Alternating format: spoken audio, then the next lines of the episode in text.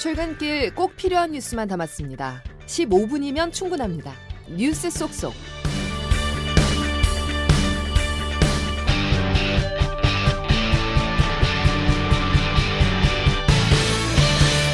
안녕하십니까. 2월 27일 화요일 CBS 아침 뉴스입니다.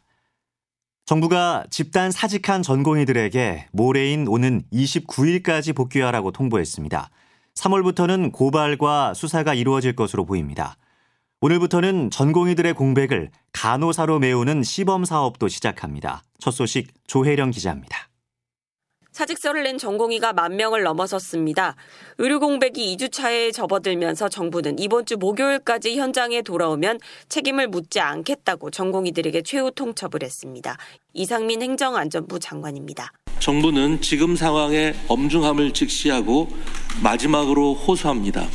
29일까지 여러분들이 떠났던 병원으로 돌아온다면 지나간 책임을 일체 묻지 않겠습니다. 의사 집단행동 대응 중앙재난안전대책본부는 의료 공백에 대비해 오늘부터 진료 지원 인력 시범 사업을 시작합니다. 전국 종합병원과 수련병원의 병원장이 직접 간호사의 업무 범위를 결정하도록 한 건데 정부는 시범 사업이 시작되면 간호사들이 현장에서 수행하는 업무 범위가 명확해질 거라고 설명했습니다. 하지만 전공의의 빈자리를 메워야 하는 현장 간호사들의 부담도 적지 않습니다. 서울의 사립대학교 병원에 근무하는 간호사 A씨입니다. PA 간호사들은 인턴, 전공의들이 해왔던 환자 치료와 외래 진료에 수술에 손이 모자란 교수들을 대신해서 불법 의료임에도 불구하고 할 수밖에 없는 현실이고 간호사들이 불법 의료에 내몰리지 않도록 전공의와 의사단체 그리고 정부가 한자리에 모여 즉각 대화에 나서야 한다는 목소리가 점차 커지고 있습니다. CBS 뉴스 조혜령입니다. 의대 교수들은 중재 의사를 밝혔습니다. 정부는 전공의들의 복귀를 전제로 의대 증원 규모도 의제가 될 수 있다는 뜻을 내비쳤는데요. 교육부는 대학별 의대 정원 배분 절차를 예정대로 진행하고 있습니다. 이어서 박종환 기자의 보도입니다. 의대 정원 2,000명 지원을 둘러싸고 정부와 전공의 등 의사단체가 강대강 대치를 이어가고 있는 가운데 의대 교수들이 중재 의사를 밝히고 나섰습니다. 서울대 의대 비상대책위원회는 전공의들이 집단으로 사직서를 제출하고 근무를 중단한 후 처음으로 이들과 모임을 갖고 사태 해결 방안에 대해 의견을 나눴습니다. 연세대와 순천향대 등 의대 교수들도 잇따라 성명을 내고 대화를 촉구했습니다. 특히 대한의사협회가 막말을 일삼으며 정부를 맹비난하는 등 해결 방안 모색보다는 감정적으로 흐르고 있다는 점에서 의대 교수들의 중재 노력에 힘이 실리고 있습니다. 정부는 대화에 응하겠다는 입장을 보이면서도 다음 달 4일 정원 증원 신청 마감 일정을 변경할 생각은 없다는 점을 분명히 했습니다. 교육부 신민철 인재정책교육관입니다. 의대 정원 2,000명 증원과 또 정원 신청 기한에 대해서 연장을 요구하는 목소리가 있습니다만 현재로서 일단 정원 신청 기한 연장에 대한 정부 입장은 현재 변화가 없는 상황입니다. 사태 해결을 위한 대화의 물꼬를 트기 위해서는 정부가 의대 정원 증원 규모와 전공의 복귀 문제에 보다 유연하게 대응할 필요성이 제기되고 있습니다. CBS 뉴스 박종환입니다. 대전에서 지난 23일 구급차에 실려가다 심정지를 일으킨 80대 여성이 진료 가능한 응급실을 찾다가 7곳에서 수용 불가 통보를 받은 뒤 숨진 일이 발생했습니다. 다만 말기 암이던 이 환자는 연명 치료를 거부한 사례였던 것으로 알려졌습니다. 공천 파동에 휩싸인 더불어민주당이 친문 핵심 임종석 전 대통령 비서실장 공천 여부에 대한 결론을 앞두고 있습니다. 당내 개파 갈등의 뇌관으로 지목되는 만큼 그 결과가 분열과 통합을 가를 분기점이 될 것으로 보입니다. 정석호 기자가 보도합니다. 민주당 전략공천관리위원회는 어제 긴 시간 회의를 열었지만 임종석 전 실장 공천 여부를 결론 내리지 못했습니다. 안규백 전략공간위원장입니다. 서울 중구, 성동구 각 선거구의 경우는 여러 의견이 있어 심도 있는 논의가 있었습니다만 오늘 결론을 내지 않고 추가로 계속 회의를 이어가기로 하였습니다. 회의 참석자에 따르면 임 전 실장을 컷오프해야 한다는 강경파와 서울 중구 성동갑에서 전략 경선을 붙여야 한다는 타협안 등이 부딪힌 것으로 전해졌습니다. 당 지도부는 개파 갈등의 뇌관인 임 전 실장의 공천 여부에 따라 혼란을 잠재우기 위한 방안을 마련할 것으로 관측됩니다. 우선 임 전 실장이 공천에서 배제될 경우 비명계는 집단으로 반발할 우려가 큽니다. 이에 따라 균형을 맞추기 위해 친명계 가운데 무게감 있는 인사를 공천 배제해야 한다는 전망이 나옵니다. 임 전 실장을 해당 지역구에서 경선으로 올릴 경우 맞상대로 추미애 전 법무부 장관을 붙이는 방안도 거론됩니다. 강성 지지층이 두터운 추 전 장관이 임 전 실장을 누를 경우 비명계의 반발을 잠재우고 경선을 흥행시키는 효과를 얻을 수 있습니다. 그러나 지역구 내 임 전 실장에 대한 지지세가 강한 만큼 당 안팎에선 임 전 실장을 컷오프하는 안을 우선적으로 검토 중인 것으로 전해졌습니다. CBS 뉴스 정석호입니다. 선거철마다 찾아오는 현수막 공해와 후보자들의 문자 폭탄. 이번 총선을 앞두고 관련 법까지 바꾸며 집중 단속에 나섰지만 선거 공해는 여전합니다. 양형욱 기자가 보도합니다. 선거철이면 어김없이 거리를 점령한 홍보 현수막들. 현수막 개수나 설치할 수 있는 위치도 제한하고 지자체뿐 아니라 정부도 단속에 나섰습니다. 거리의 모습은 달라졌을까?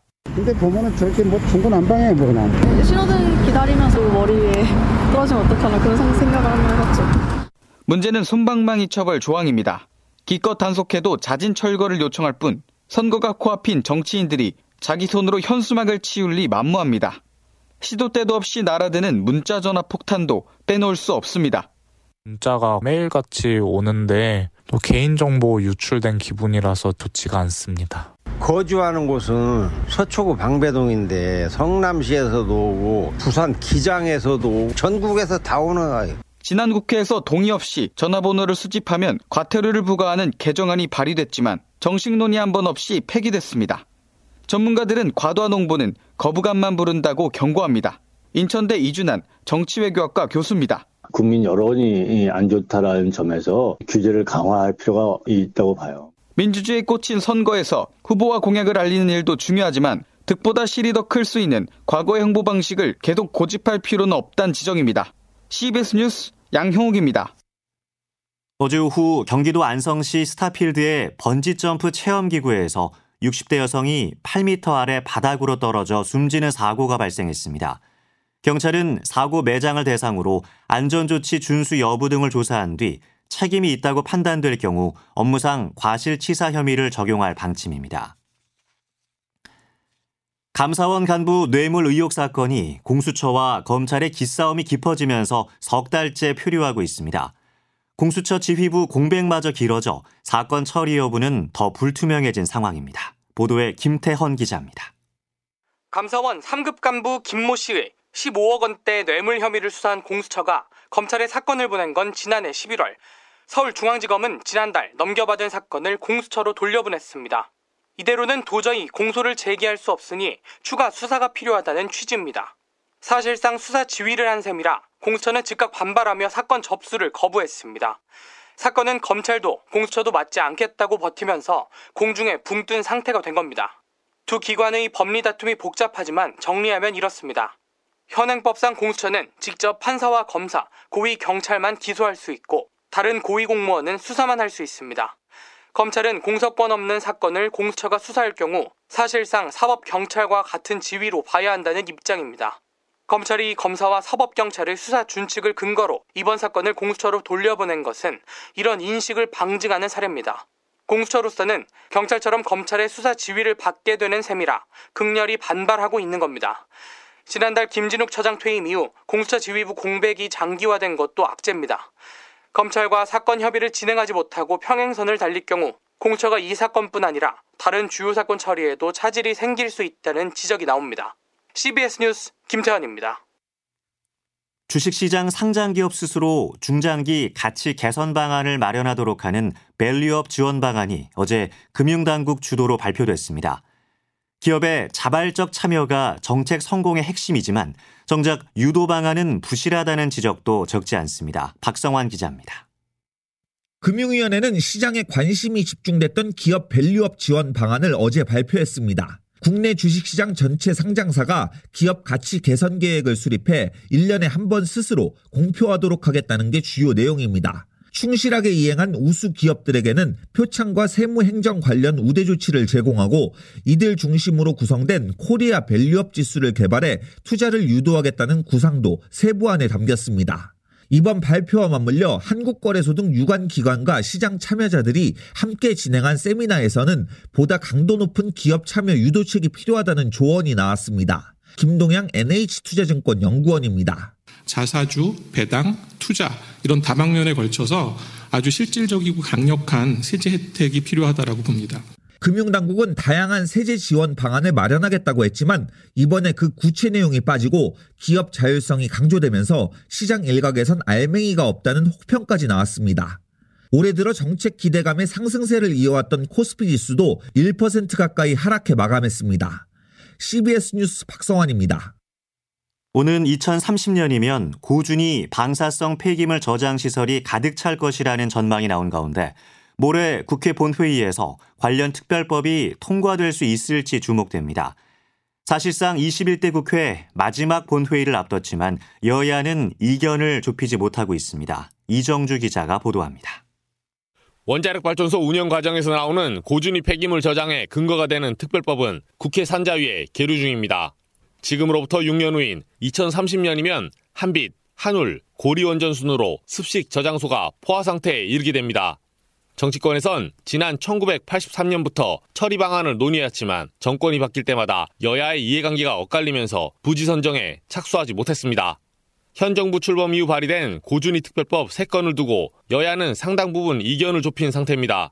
방패장 용량 기준과 관련해 여당은 운영 기간을, 야당은 설계 수명을 기준으로 삼자고 맞섰지만 막판 대타협 가능성도 나왔습니다.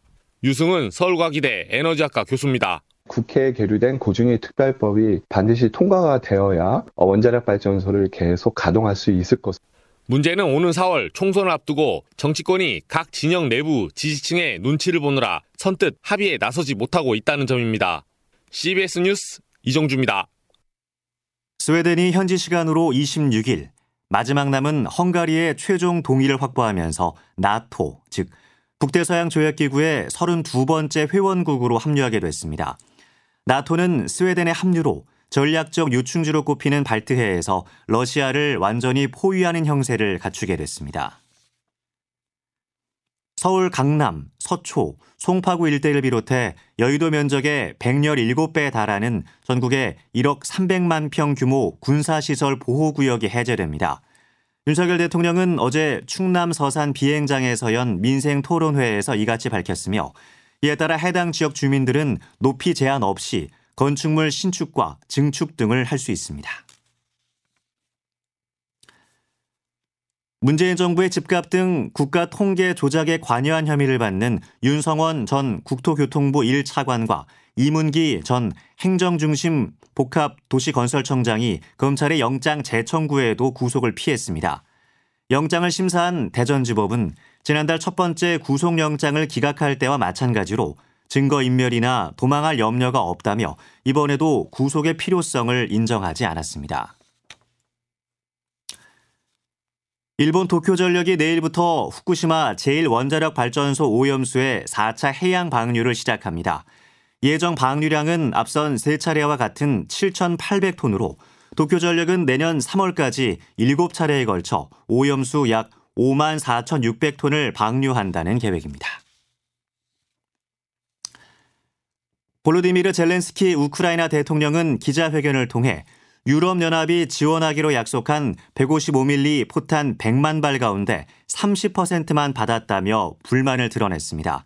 이런 가운데 올라프 숄츠 독일 총리는 전쟁에 휘말릴 우려가 있다며 독일산 장거리 순항 미사일인 타우러스를 우크라이나에 지원하지 않겠다고 밝혔습니다.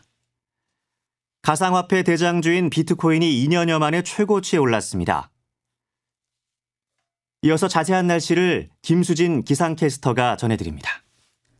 네, 2월의 끝자락으로 접어들면서 일교차가 커지고 있습니다. 오늘도 아침 기온은 북춘천 영하 3.6도, 서울이 1.2도 등의 분포로 영하권이거나 영도 안팎까지 떨어져서 꽤 쌀쌀하게 출발하고 있는 곳이 많은데요. 오늘 한낮 기온은 10도 안팎까지 껑충 오르겠습니다. 광주의 낮 최고 기온 12도가 예상되고 대전과 부산 10도, 춘천 8도, 서울 9도 등의 분포로 낮 동안에는 따스한 햇볕이 비치면서 비교적 온화한 기온이 감 들겠습니다.